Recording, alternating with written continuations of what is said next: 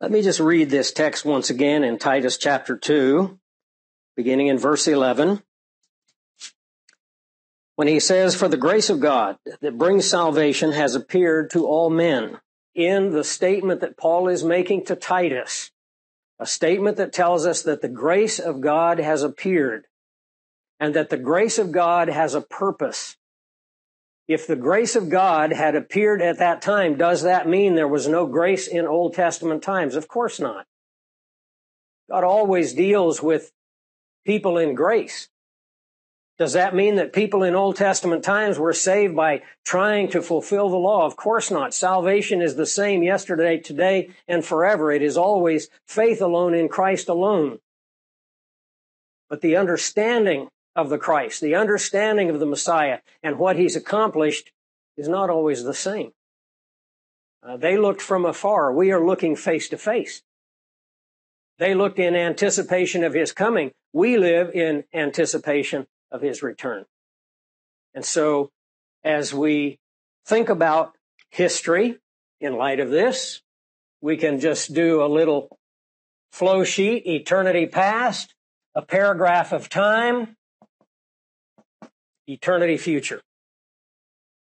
And in that brief span that we call human history, God is working out an absolutely staggering, mind blowing plan. And the only division that's worthy of notice is the cross of Jesus Christ. The seed of the woman promised in Genesis 3, the seed of Judah promised in uh, Genesis 49, then the seed of David promised in 2 Samuel chapter 7, then the child of the virgin promised in Isaiah 7:14, then the one born in Bethlehem, the one promised in Micah chapter 5 and verse 2, and bang, Zechariah chapter 9, behold, O Zion, your king comes riding on a donkey and on the foal of a donkey, and there he is. And then God fulfills all of the prophecies that anticipated his rejection, his ministry. We know where he was to be born. We know his flight to Egypt. We know where he would grow up. We know the manner of his ministry. A bruised uh, reed he will not break. A smoking flax he will not extinguish. Isaiah says he will not lift up his voice. He will not cry in the street. His ministry would be calm, quiet, sane, merciful, compassionate, and then they'll reject him and kill him. We know all of this with minute detail. And then all of a sudden, they're silent. From the standpoint of the Old Testament scriptures, from this point forward, their silence until he comes again. He comes in humility as the Lamb of God that takes away the sin of the world. He returns as the Lion of the tribe of Judah in victory and glory.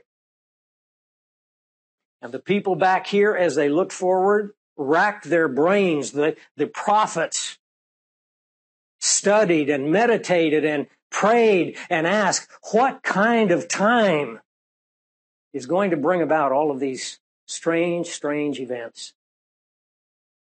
Teaching us that denying ungodliness and worldly lust, we should live soberly, righteously, and godly in the present age.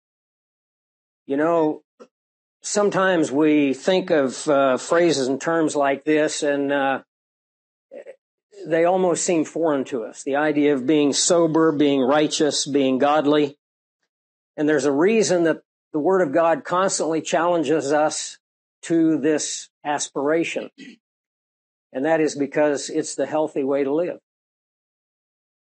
Verse 13 goes on to say, looking for the blessed hope and the glorious appearing of our great God and Savior, Jesus Christ. By the way, one of the strong verses, uh, I think there are three incidents in Titus alone where he uses the phrase, our God and Savior, identifying the deity of the Lord Jesus Christ.